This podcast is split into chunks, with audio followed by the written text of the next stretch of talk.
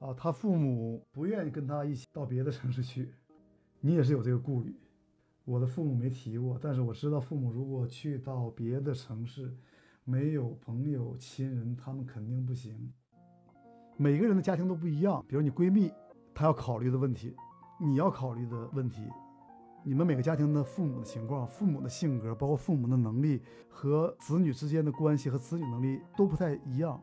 但是我想说，在这种特别重要的事情里，怎么做选择，我个人的意见是这样的，就跟咱们刚才提到的那个找另一半是一样的，而只是这个问题复杂在哪儿呢？你的闺蜜把找另一半和自己的家庭的、自己父母的这个期待这个事情也掺杂一起，反正甭管她考虑多少因素吧，这些都属于存在主义的问题。所谓存在主义的问题，就是你没有办法用理性。用逻辑来判断这个事情该怎么做，只有一个办法，就是像你刚才说过的，你觉得好就是好，你觉得舒服就是舒服，你觉得对就是对了。就你心里里，你心底里会有一个声音，你可能找不到任何理由，但是你就是想这么做。最后，他是选择满足父母的意愿，还是选择满足她男朋友的意愿，还是找到一个折中的方案？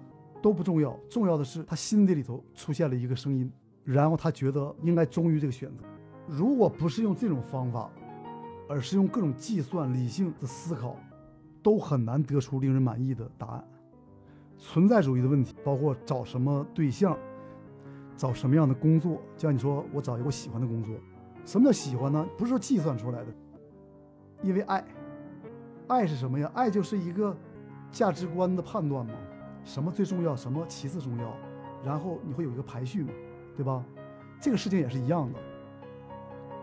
你心底里觉得这个选择好，也是因为你心里有某种爱存在，然后你就觉得这个好，而这个好是不可能通过你去计算，通过上一门课，或者通过问别人，或者通过别人的经验，通过父母告诉给你，或者通过比你大的已经结了婚。已经走过这个阶段的人来告诉给你，因为你就是你，每个人都是不一样的，这个是不可能依靠各种经验，任何人的经验来做出判断的，这就是存在主义的问题。就这种问题难就难在这儿。然后其次一点，像我说的，很多时候我们做出选择，为什么后来觉得后悔呀，或者觉得为什么我当初没有考虑到另一个选择呢？就是你在当下有的时候并没有意识到。还有其他选择。